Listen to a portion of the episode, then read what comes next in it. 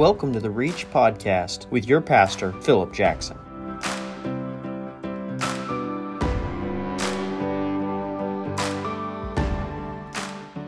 Good evening. Uh, when I was a kid, I, I come from a big family. I forget what stories I've told you and what stories I haven't, so forgive me if you've heard this one already. Um, but I have uh, I've got two older brothers, an older sister, and then there's me, and then my brother Steven, and then there's a there's a seven year gap, and then my parents had three more children uh, later on in life. Um, and uh, some of you know Grace, my baby sister. Uh, she's pretty great. Um, the uh, so us us older five kids uh, back when mom and dad were just starting out and extremely poor we were uh, crammed into little bitty spaces. And uh, one of the things that i had the privilege of doing was sharing a bed with my oldest brother aaron. And uh, i was not a particularly large child. I was i was small. And uh, he would sleep we, we had bunk beds. He and i would sleep on the top and my older brother Adam and my younger brother Stephen would sleep on the bottom. But one of the hazards of sleeping on the top bunk is uh, that you can fall, right? And uh, one of the things that happened was that uh, periodically throughout my childhood, my older brother Aaron likes his space, as oldest children tend to do, and he would spread out himself over the bed. And I was just small enough to slip underneath the guard railing and fall many times. This happened several times, actually. Um, I uh, I stutter sometimes, but that's that's okay. Um, no, I I remember distinctly. Uh, I spent a lot of my childhood with a black eye because I would fall and I would inevitably hit my face on the bottom bunk. And uh, one time that I do remember, uh, I was sleeping in my bed and uh, all of a sudden I was falling. It wasn't a dream, it was very real. And uh, I smacked my head on something hard. And I just remember sitting on the floor screaming, uh, terrified, until I see the door swing open and the silhouette of my father come to the door and then reach down and scoop me up and then uh, love on me, check on me, make sure that I was okay. One of the things that we deal with in our generation is fear. We deal with fear all the time. In fact, one of the things that I have come to realize is that we live in the most fear saturated generation in the world, in the history of the world, actually, in my opinion. Um, it, it started for me in 2001 whenever I saw 9 11 happen. I was 16 when that happened. Saw the planes fly into uh, the towers in New York. And from that point forward, there was a shift. There was a shift in the world, and there was a shift in the United States. And everything was driven by fear. Up until that point, there were news stories and there were things that happened that, you know, you have political uh, people trying to drive agendas, and so they were trying to garner up support for this issue or that issue. But that was, to me, that was the moment that shifted the world to where everything became life or death we can do this or we can't do this, and if we don't, we're going to die. If we don't do this and we do this, then we're going to die. And everything became so extreme. And we have marinated in that for over 20 years now. Some of you have never known a life, a world, without this kind of uber saturated fearfulness. You are micro targeted online with ads and with newsreels. You are um, bombarded with messages from politicians and from organizations that want you. They either want your manpower, they want your money, or they want your they want your mouth to, to, to spread their message. And one of the things that I've realized is that for us as a people of faith, we need to understand what fear is, and we need to understand what God's word says about it. Now, here is something that, that is has taken me a long time to understand is that fear is not a fruit of the Spirit. Fear is not something that is from God. Fear is actually something that is the exact opposite from God. In fact, if uh, we're going to look at, at the we're going to get to our text here in a second in Acts chapter five. But one of the most profound things that, that has written that has been written in God's word is in the is in Paul's letter to Timothy, his second letter to Timothy. This is the last thing that Paul has written to his protege. You guys know this verse, but I want to read it to you. He says, bear in mind, this is the last message that Paul ever wrote. And he says, For God has not given us a spirit of fear or timidity, but of power and of love and of a disciplined mind. One of the things that we have to understand is not just in our generation as young as young adults, but also we need to see this also for how it how it really is that fear is a disconnected reality from knowing and understanding the love of God. The love of God, the perfect love, casts out fear. Scripture tells us that. That when we understand who God is, we understand His relation to us, His perspective, that it changes the way that we see the world and it changes the way that we see our life. So when we find ourselves fearful, we need to understand and we need to acknowledge that we are operating, our mind is operating separate from what God designed for us. So that doesn't mean that when I am fearful, I am living in sin, but what it does mean is when I am fearful, it means that I am not acknowledging who God is. And I need to stop. God's word tells us in Philippians that we should be anxious about nothing, but in everything by prayer and petition with thanksgiving, we should let our requests be made known to God. The idea is that by taking our, our broken, fearful perspective to God, what happens is He shifts it and He changes us to where He protects us. The last part of that passage is that that he will uh, that the peace of god that surpasses all understanding will guard our heart and our mind in christ jesus what we're going to look at tonight is we're going to look at the uh, the principle of walking in confidence. Now let's go back to my analogy about when i was a child. Now the thing that gives me gave me confidence was that my father showed up. My father opened the door and he scooped me up in his arms and he loved me and he and he and he uh, nurtured me and he gave me confidence and security. What hap- What would happen if my dad never showed up? What would happen if I go through that trauma and I sit there in a dark room with no perspective, no understanding of what happened, no comfort, and I just marinate there? I would become insecure, would I not? I would become anxious about my surroundings. What's going to happen next? Might get up and try to find my bearings, bumping into things and causing more hurt. This is an illustration of what it means to live in the world and not understand that God is one who protects us and he and he nurtures us in our difficulty. What happens is that we live in a generation that is that is that is characterized by trauma. Everything is all about trauma, but never about the solution, which is the truth of God's word. If we don't go to his word, what happens is that we end up hiding in a dark room, hoping that we don't get hurt again, and in a in a in a aspect of self-defense, we lash out at other people. The phrase hurt people hurt people is a reality. So we have to understand that God has a design for us. Now, I want to give you guys a little bit of perspective here. Now, the first thing is that Scripture tells us in other places that the prayer of a righteous person is powerful, that it avails much, that it proves much, it provides much. Now, if you remember several, several weeks ago when we looked at the first part of chapter 4, we saw Peter and John walk into the temple and we saw them uh, reach out to a man who was, who was uh, crippled and God healed him. And that led to this massive disturbance in the temple, and they both were arrested. Now, as they come before the Sanhedrin, the religious leaders, they're commanded to not speak the name of Jesus in public anymore.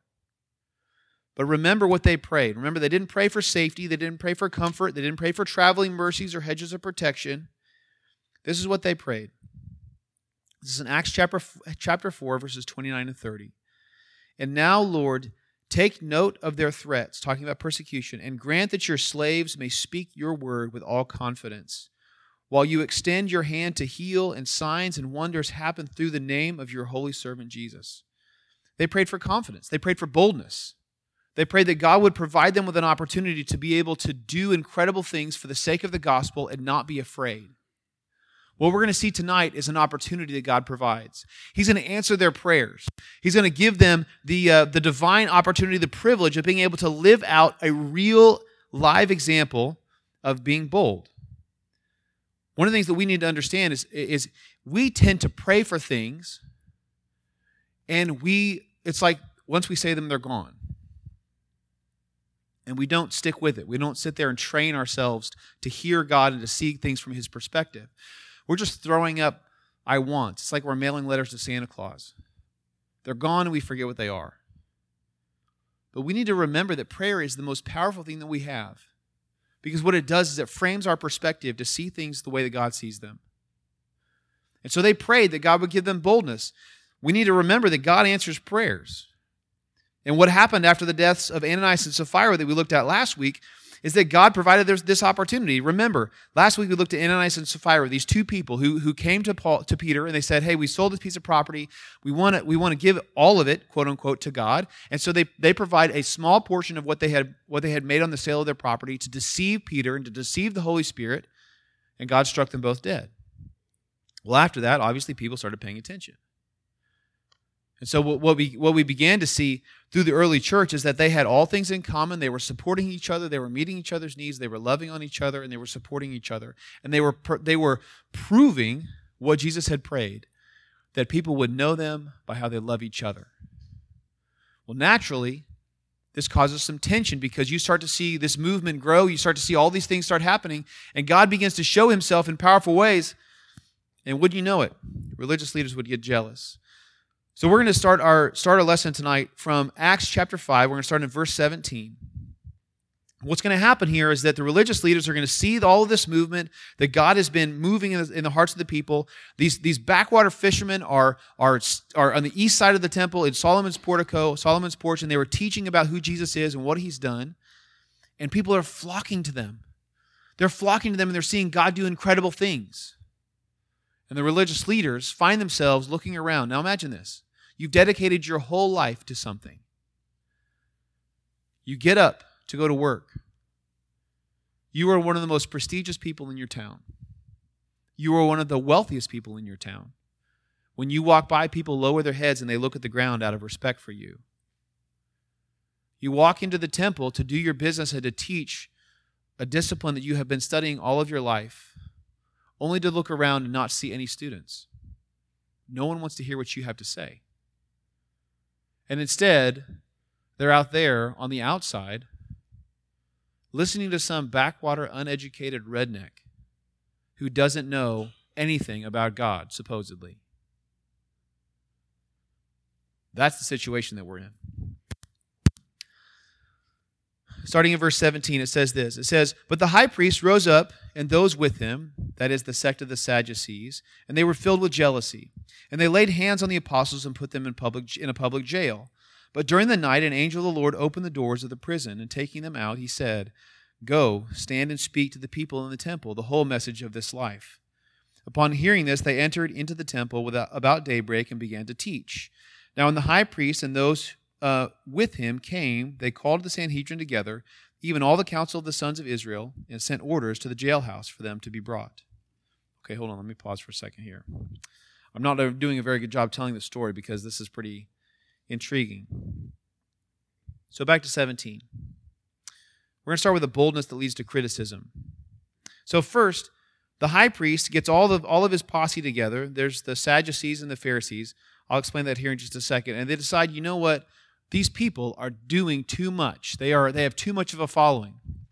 Now, in ancient Palestine, there were two primary religious leaders in the community of, of in the Jewish community. The first were the Pharisees.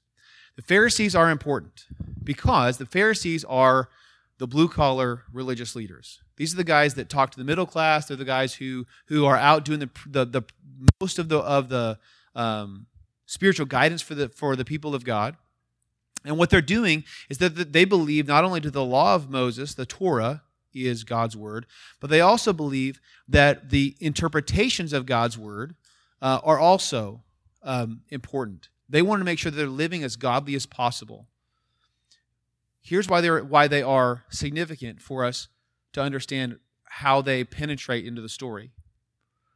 So we know that, that the people of God were conquered several times over by different empires over the years, right? So what happened was that over a series of generations, they began to lose their identity as Jews as they get swallowed up by these other nations. And so there was a group of religious leaders who got together and they said, We need to remind our people who we are. So they set up a network of schools uh, called synagogues. And these were, were the primary mode of educating Jewish children. Think about it like think about it as public schools, right? So they they set up all these schools around the nation, and the Pharisees would travel. These teachers would travel from school to school, and they would they would teach the children about God's word, about God's law. These synagogues were the places where Jesus would go and do his ministry. He would challenge the religious elite because this is the place where people would come to learn about God. So the Pharisees were in every nook and cranny of Jewish culture. They were the authority for the regular guy. Okay? Now you have the Sadducees. The Sadducees were the wealthy, they were the aristocracy. These are the ones who only lived primarily in Jerusalem. They only cared about the temple. They didn't, they didn't care about any traditions or, or uh, the, the opinions of man. They said the Torah is all we need, the temple is all we need. They loved being in power, they loved having their money. They made most of their income off of temple taxes. So they had a very political position. So the Pharisees are out doing business and doing, doing ministry with the regular people, and the Sadducees are over here hanging out with all the rich people. Well, the Sadducees and the Pharisees didn't really get along. In fact, they really hated each other because they had such a fundamental difference in how they, they saw uh, the responsibilities of God. So they only aligned themselves together for one purpose, and that was to kill Jesus.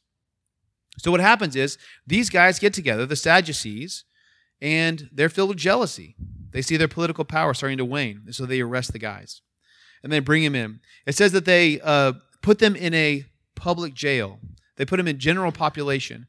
Um, what's interesting is that they they they arrest all of the apostles, presumably all twelve of them, instead of just Peter and John this time, and they throw them into public jail thinking that this is going to be something that they can they can uh, maybe diminish their spirits and they can they can oppress them in some way to break their their uh, zeal for the gospel. Throw them in the general population with all the rest of the thugs and criminals. But the problem is that they get into this place, and sure enough, an angel shows up. Their public scorn turns into a public scene. It says in verse uh, verse 19 that during the night an angel of the Lord opened the doors of the prison taking them out. Look at what he says. Verse 20 the, the, the, angel of the Lord gives them a charge. He says, Go stand and speak to the people in the temple the whole message of this life. Now, notice something here that the apostles have been publicly arrested and they've been imprisoned, but God makes a point to put them miraculously back into the public eye to illustrate the false power of human authority. That these Sadducees thought that they were in control, they're the elite, they're the powerful. We're going to teach them a lesson. We're going to show them just how strong we are. So they put them in jail, only for God to show up and spring them like that. But notice that they're not pulled out of their criticism. They're not, they're not pulled out of their oppression for their own comfort or even to just go their way or to go into hiding. They are pulled out of this, their discomfort to stand and to speak the whole message of this life, talking about Jesus. This points back to their request for boldness. Imagine that. You've just been arrested, uh, wondering what's going to happen. Okay, the last time that this happened, they, they just turned us loose, but there's a good chance that they're going to beat us this time. They might even put us to death. I mean, we know that our master got crucified because of what we're doing. So what's going to happen? Well, an angel shows up and he springs us out of jail, but he doesn't tell us to go and hide or to run to the, to the hillside. He tells us to go and preach. God doesn't release us from situations for our comfort, He provides them for our testimony. The idea is that when, when, when we are in the middle of a struggle, we, we tend to pray, God, relieve me of this problem, relieve me of this situation. God, make things new. God, I pray that you would just, just give me some relief. Please deliver me from this. But what this teaches us is that God does not provide obstacles for us merely for us to be able to come to Him, for Him to take them off of our shoulders. God provides us obstacles so that we can turn around and we can lift up the testimony of who God is. It's not about relieving pressure.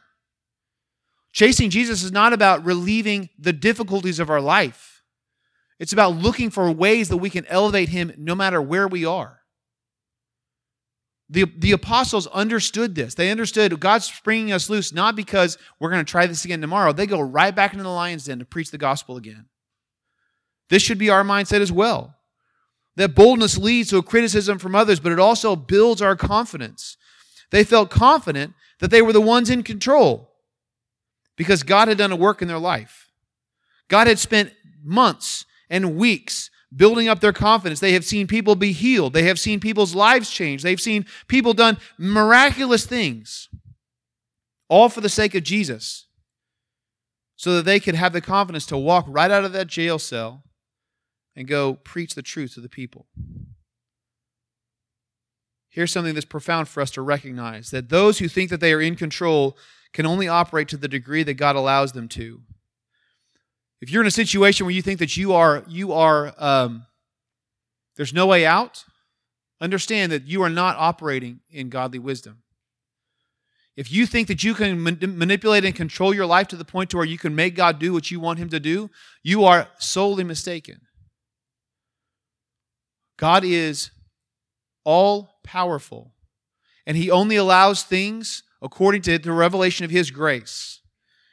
These religious leaders thought that they had everything under control. The prison was secure and the guards were standing outside the doors, and yet the apostles walked right out the door. God had made seeing eyes blind and hearing ears deaf. Believers need to recognize that we're not operating under human understanding, but we're we are walking in the confidence of who God is. The second thing about this is that we should work within the confines of our situation, but we should never lose sight of our divine resources and purpose. There are a lot of believers in our generation and generations past who spend more energy looking for obstacles as an excuse to disobey God than they do looking for opportunities to speak the truth of the gospel. Well, I guess I can't go on that mission trip. I don't have the money. Well, I guess I can't talk to that person uh, about about the Lord because you know I'm running late. Well, you know I just have this thing I got to do, so I guess I can't do what God told me to do. There is a there is a massive Massive lie from the enemy that obstacles are justification for disobedience. And that is patently not true. It would be easy for these for the apostles to say, "Well, you know, we just got arrested and you know, I just I don't think that that we can we can go back out there, you know, they're probably going to arrest us again. What are they going to do this time? They're going to be more mad at us." But they don't. They obey. Before the religious leaders could figure out what happened, they realized that the fishermen were not hiding, but they were preaching. Look at these next couple of verses. Um, verse 21 Upon hearing this, they entered into the temple about daybreak be, and began to teach. Now, when the high priest and those who came who were with him came, they called the Sanhedrin together, called for the council of the sons of Israel, and sent orders to the jailhouse for them to be brought. Now, imagine these guys. They're all they're all decked out, right? They got their fancy clothes on. They got everything. Everybody's got their no face on. They got their RBF face on. They're like, okay, now send them in. And the guard's like, uh, sir, sir, I'm uh, sorry, sorry to interrupt, but um, uh, here's the thing: they are not there. What? Look at verse 22. But the officers who came did not find them in the prison, and they returned and reported back, saying, We found the jailhouse locked quite securely, and the guards standing at the doors. But we opened it and found no one inside. Now, when the captain of the temple guard and the chief priests heard these words, they were greatly perplexed about what uh, about uh, about them as to what would come of this. They're like, hmm, that's weird. Where could they be? Look at this, verse 25. But someone came and reported to them, The men whom you put in prison are standing in the temple and teaching the people. Then the captain went along with the officers and proceeded to bring them back without violence, for they were afraid of the people, that they might be stoned. Imagine that conversation. Imagine Peter and the other apostles standing in front of the people, the people who just saw them get arrested the day before, telling them, Yeah, they arrested us, they put us in jail, but you know, this angel came and he freed us, and so we just like walked out. What do you mean you walked out? Well, we just walked out.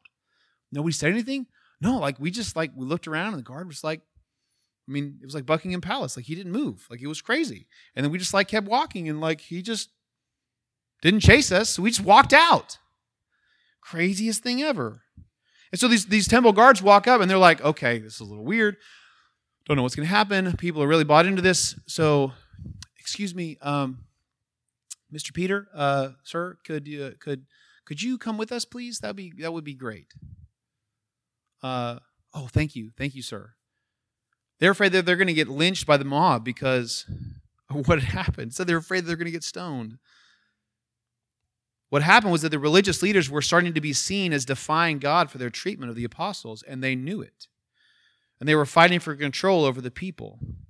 But God had already started to turn the hearts of the people toward the truth of the gospel. When God's moving in our lives, other people will take notice. There will be a natural opposition to the truth because the truth is provocative. But the testimony of God's word is that the opposition leads to an opportunity to be, to be courageous. The apostles prayed for God to give them boldness, and in response, wouldn't you know it? God gave them an opportunity to be bold.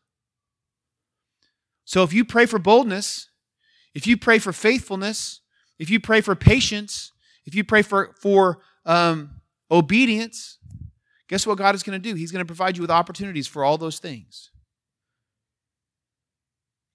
Be careful what you pray for because God will provide it to you. The way that we learn things is that God allows us to go through things so that we can experience the goodness of the truth. Well, this criticism leads to a boldness that leads to courage. Look at these next couple verses, starting in verse 27. And when they had brought them, they stood them before the Sanhedrin, that's the religious council. And the high priest questioned them, saying, We strictly commanded you not to continue teaching in this name, and yet you have filled Jerusalem with your teaching and intend to bring this man's blood upon us. Notice there's no mention about how they got out of jail. This dude just jumped straight into business. God answered their prayers with for boldness and confidence. You know, what's interesting is that sinful people are afraid of the truth.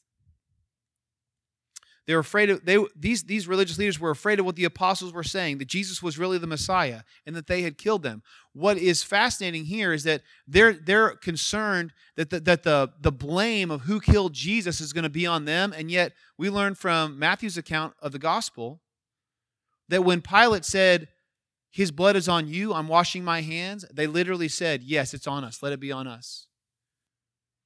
And they spent a large sum of money trying to cover up the resurrection of Christ. And Matthew 28 tells us that. That they bribed the guards who were guarding Jesus' tomb to cover up the fact that he was resurrected. These guys can't make up their mind. They've been playing political games all their lives and they don't know what the truth is. The statement, you have filled Jerusalem with your teaching and intend to bring this man's blood on us, implies that they were trying to not be associated with the murder of Jesus. But, you know, here's the thing is that facts don't care about your feelings. But Peter, look at verse 29. I love Peter. Talk about a man who's bold. Verse 29, he says, But Peter and the apostles answered and said, We must obey God rather than men. The God of our fathers raised up Jesus, whom you put to death by hanging him on a tree. This one God exalted to his right hand as a leader and a savior, to grant repentance to Israel and forgiveness of sins. And we are witnesses of these things, and so the Holy Spirit, and so is the Holy Spirit, whom God gave to those who obey him. There's a couple of things right here that Peter and the apostles couldn't help but obey God. They had think about what they what they had experienced. They'd experienced God move in incredible ways. Have you ever tried to convince someone who has really walked with God that they're crazy? That they should stop chasing Jesus when they've experienced the almighty power of God transforming their life? You look at somebody who's been walking with Jesus or loves the Bible, and you're like, man, that guy's crazy. What is up with that? And you try to you try to change their mind. Yeah, you know, I don't really know. Bible's kind of just, you know, it's kind of one way to look at the world. It's all up, inter- up to interpretation, whatever. No, you talk to somebody who has walked with Jesus and experienced real life with God, and there is nothing that you can say that's going to change their mind because it's real. It is absolutely fundamentally real. Peter and the other apostles had walked with Jesus himself. They had seen miracles done. They had done miracles with Jesus. And now they're seeing God move in all these incredible ways. And the Sanhedrin are saying, We told you to not speak the name of Jesus. But Peter says, Listen, you don't know who you're talking about. They couldn't help it. They had to obey God rather than man. The work that God had done since Pentecost had solidified their resolve to press forward in spite of the opposition of the religious leaders. There's some things that Peter say that's, that says it's important. The first is that Jesus was not alone, that he was raised up by the God of our fathers. He is claiming that Jesus is the Messiah, the Old Testament Messiah who had been prophesied to come and redeem the world. He's telling these religious, these religious leaders that the God that you claim that you serve is actually on our side. You are the false prophets here. You are the false teachers here. He says, This same Jesus was raised up by God, the God of our fathers. He says that he was sent by God to grant repentance to Israel and forgiveness of sins. Think about this. Think about where, where they had come from. When they first met Jesus, they thought he was going to be a military leader. They thought he was going to, he was going to throw off all the oppression of the Romans. They thought that he was going to redeem the power and the might, the military might of Israel. Peter, even in the Garden of Gethsemane, is so overcome thinking the rebellion is coming that when they come to arrest Jesus, he draws a sword and he cuts off a man's ear. But now we're here. Something is different. Something is majorly different. Because it's not about restoring some physical kingdom, it's about forgiving sins. It's about changing lives, it's about granting repentance. It's about redeeming a people who are broken. There are many people who falsely think that, that pursuing Jesus, pursuing the hope of the gospel, is just simply to give, give our lives more comfort, to give us more of, a, of, a, of an easy life, to relieve some of the stress, to provide some financial benefits. No. Shallow thinking. He says that he came to grant repentance. And then Peter says, not only did he do those things, but he and his companions are witnesses of these things. But notice that his testimony is not the only thing that he leans on. He says, but so is the Holy Spirit. Peter's not taking any credit for any miracles. He's not taking credit for any of the movement of God. He is not taking any credit for anything. He's saying, listen, the Holy Spirit witnessed this and has testified that this is true. He is so courageous in what he has to say because he understands that God is the one who's moving. He also understands that God gave the Holy Spirit to those who obey him. What he's saying is that anyone who doesn't have the Holy Spirit does not believe in God. There is a, uh, a common heresy in our generation that Jesus can be the Lord of your life or your Savior, but not your Lord. That you can be saved but not have the Holy Spirit. Not true. When God saves us, He saves us comprehensively, He saves us totally. Jesus cannot be our, our Savior and not our Master. He is one and the same. His Spirit gives testimony that we are changed, that we are being changed. A child of God cannot, cannot refuse the influence of the Holy Spirit. What Peter is saying here to the Sanhedrin is that they are spiritually dead and they have no inheritance in God. None. These men who have built their whole lives on being godly people are empty. Courage comes from knowing the truth. And once it's been proven to you, there is no amount of convincing that will change it. What the apostles had grown to understand was that God had, had not only heard their prayers, but He had provided the testimony that they needed to fuel their courage. And so their boldness not only was there an opportunity for them to be able to see God move and to be able to, to spread the gospel, not only did He give them courage to be able to live it out, but He also gave them confidence. Their boldness led to confidence. Look at these last several verses. So look at how they, the religious leaders respond. And when they heard this, they became furious and intended to kill them. Now, these guys were mad. In some translations, it says they were cut to the quick. That word literally means in Greek that they to be cut in half. This is a natural response to the revelation of who God is, to truth. You either you're going to get a number of responses. You're going to get either indifference, where someone will hear, they're like, "Meh, okay, I'm a sinner, I need God, great." Or the ideal is that they're going to hear the truth of the gospel, they're going to be convicted in their heart, and they're going to yield themselves to God. They're going to lay down their rebellion, and God will begin to redeem their life. But the third option is that they meet the truth with hostility. You know these people, I know you do, in your life. You bring up God, you bring up Jesus, you bring up faith, you bring up religion of any kind, and they are ready to throw a punch. This is a natural response of a sinful heart to the truth.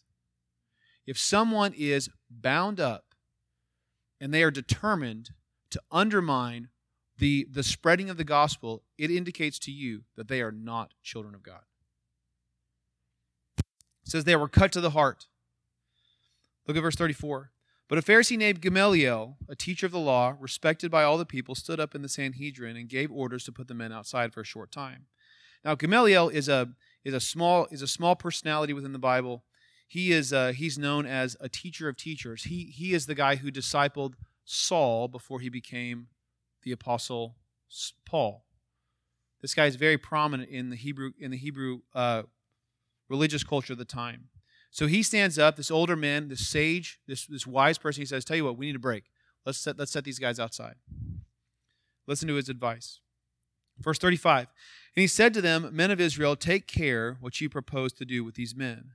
For some time ago, Theudius, or Theudas rose up, claiming to be somebody, and a group of, the, of about 400 men joined up with him, and he was killed. And all who were following him were dispersed and came to nothing. After this, after this man, Judas the Galilean rose up in the days of the census and drew away people after him. He too perished, and all those who were following him were scattered. So, the, so in the present case, I also say to you, stay away from these men and let them alone. For if the plan of action is of men, it will be overthrown. But if it is, if it is of God, you will not be able to overthrow them, or you may even be found fighting against God. What's fascinating here is that Gamaliel never comes to faith in Christ. We don't, we don't have any evidence that he ever made a profession or yielded himself to Christ. He's a, he is a uh, he's speaking in his own his own ignorance, rejecting, just dismissing this moment, saying, "Ah, if it's of God, it'll be it'll you won't be able to stop it, but if it's of man, it'll die out." He's not telling them to take any action whatsoever, but he speaks a prophecy that they're trying to that if they stand in the way of the apostles, they're standing in the way of God. That's fascinating to me. Verse 40 So they followed his advice, and after calling the apostles in and beating them, they commanded them not to speak in the name of Jesus, and then released them. So they went on their way from the presence of the Sanhedrin, rejoicing that they had been considered worthy to suffer shame for the name. And, and every day in the temple and from house to house, they did not cease teaching and proclaiming the good news that Jesus is the Christ. So he says, Listen, we need to turn them loose. Man. You know, one of the challenging things about leadership is waiting to see what God's going to do with people. I know that I've been frustrated with mentors in the past where they don't seem like they move very fast. And it's like, you know, if you just uh, if you just would just have that conversation with that person, if you would just, you know, do the thing, we can get this thing over with. But a wise teacher will say, "Wait, one of Nick Dyer's thing that he tells me all the time be a golden retriever. Leave it. Leave it. Let God work it out. And it happens.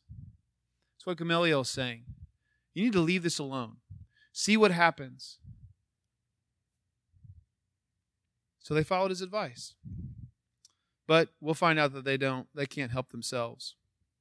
It says that they beat the apostles what they would do back then, according to the law, is that they, they, they weren't allowed to beat someone 40 times.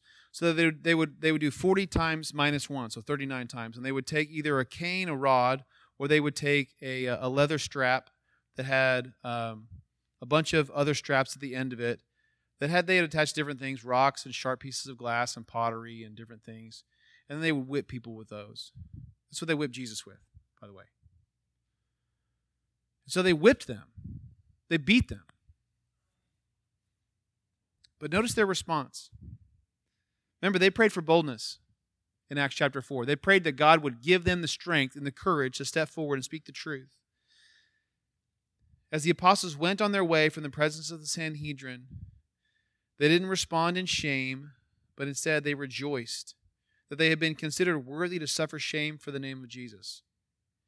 What the enemy meant to crush their spirits actually gave them energy. Let me ask this question of you. When was the last time that you lost something because of your faith and you praised God for it? When was the last time that you had to release something or that God uh, provided a, a, a moment of punishment, a persecution, just so that you could be put on display? And you thanked Him for it. We, honestly, I know that the good stuff, the fun stuff, the warm, fuzzy stuff makes us feel good and it should make us feel good. But we have to understand as we as we walk with Christ that the warm fuzzy stuff, God take God providing this resource for that bill that came or God doing this really cool thing or God doing this really cool thing, we should get the same enjoyment from those things as we do from glorifying God in our own persecution. We should be excited that God would allow us the privilege of being bold and courageous we don't cower in fear. We should celebrate the things that God does and the opportunities that He provides for us to be able to put the gospel on display. What's happening with the apostles here is that they they they they got to share in a small little piece of what Jesus did. For the first time, imagine this. Imagine this.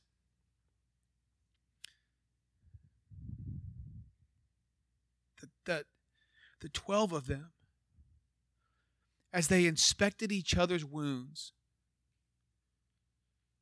would be able to, for the first time, say, The Master had this one. The Master had this stripe. The Master had this bruise. The Master was missing this piece of his hair after it was torn out. And they celebrated it. Not because they were masochists and they loved to be in pain, but because they understood, I am worthy. God has chosen me to live this life that these difficulties that I'm facing are not an obstacle for me to get over. This persecution that I'm enduring is not something that God has given me just, just so I can endure it, but so that I can experience the fullness of His grace. That in spite of my struggles, that in spite of my hardship, that in spite of my pain and my, in my ridicule, that I get to share in the greatness of who He was that God provides me with the opportunity to be able to, to, when people ask me, hey, how are you doing with that hard situation? For me then to be able to turn around and say, you know what? This really sucks, but God is good. One of my favorite people in the world is a guy who goes to church here. He's had cancer multiple times, he's had broken bones, he's had all kinds of hardship. You ask him, "How you doing, Randy?" It's all good. God's got this. As he's walking in a walker. Another one of my favorite people is a guy named Hush, Don Hushbeck. Don was injured in an industrial accident. He had some steel fall on him at work. He's an engineer by trade. Now he's paralyzed from the waist down, and he's in a motorized chair. Most of the time, if you see him in worship, he has to lean his chair back so far to relieve the pressure from his legs just so he can relieve some of his pain. So he sits there and he listens to the, to the message completely horizontal and sometimes inverted. And yet, you know what? When we sing songs of praise to the Lord, guess who's the loudest person? Guess who's excited about the truth of God's word? Guess who is hungry to disciple men and to know the truth?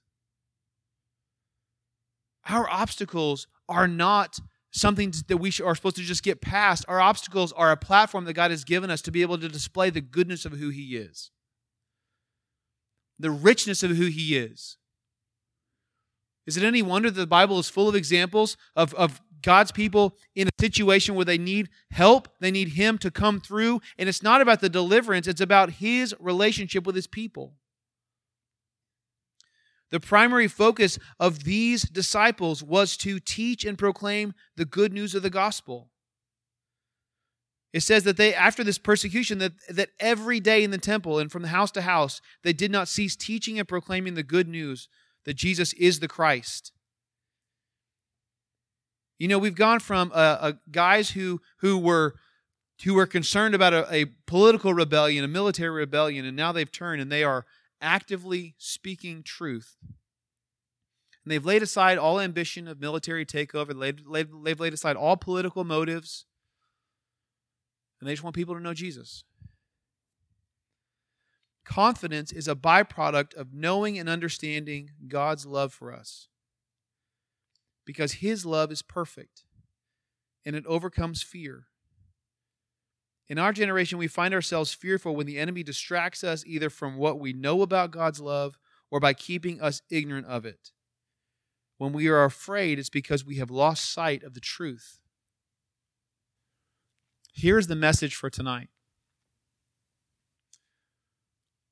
You may be one of many people who struggles with anxiety, with fear, with difficulty, with your own brain space. My message to you, to you tonight is that the hope of the gospel is not just about forgiving your sins. The hope of the gospel is about a, is, is about a transformed mind, a mind that has been disciplined and brought into the actual design that God has for it. We should not be content to stay where we are. The lie that it's okay to be to, to not be okay is not true. If it was okay to not be okay, that means that God would be content with leaving you where you are. And that's not real. God is not content to leave you to suffer. He is not content to leave you in, in a dark room when you're crying out for, for perspective and relief. He is a good father, and He does not leave us in the dark. And when we walk in fear and we walk in anxiety, what we have to do is we have to pray that He would turn on the light. We need to understand that we have been built on purpose to need God. And apart from Him, that is the source of anxiety and depression and anger and fear.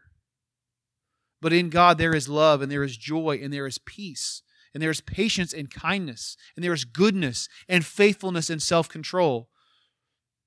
The product of a godly life is not fear. The product of godly life is confidence. My prayer for us as a community is that we would be a people who are bold, but not just bold in our prayers, that we would be bold in our obedience. That as God provides us with opportunities, both individually through our struggles and corporately as a group, that we, we would work together to encourage each other why is it important for you to spend time with God's people?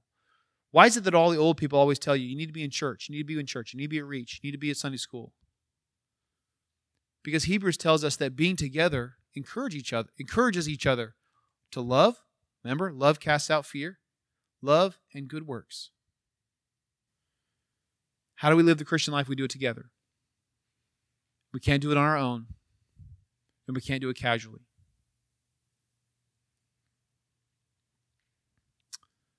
May we be a people who embrace the truth, who pray for boldness, and live courageously when we are provided the opportunity.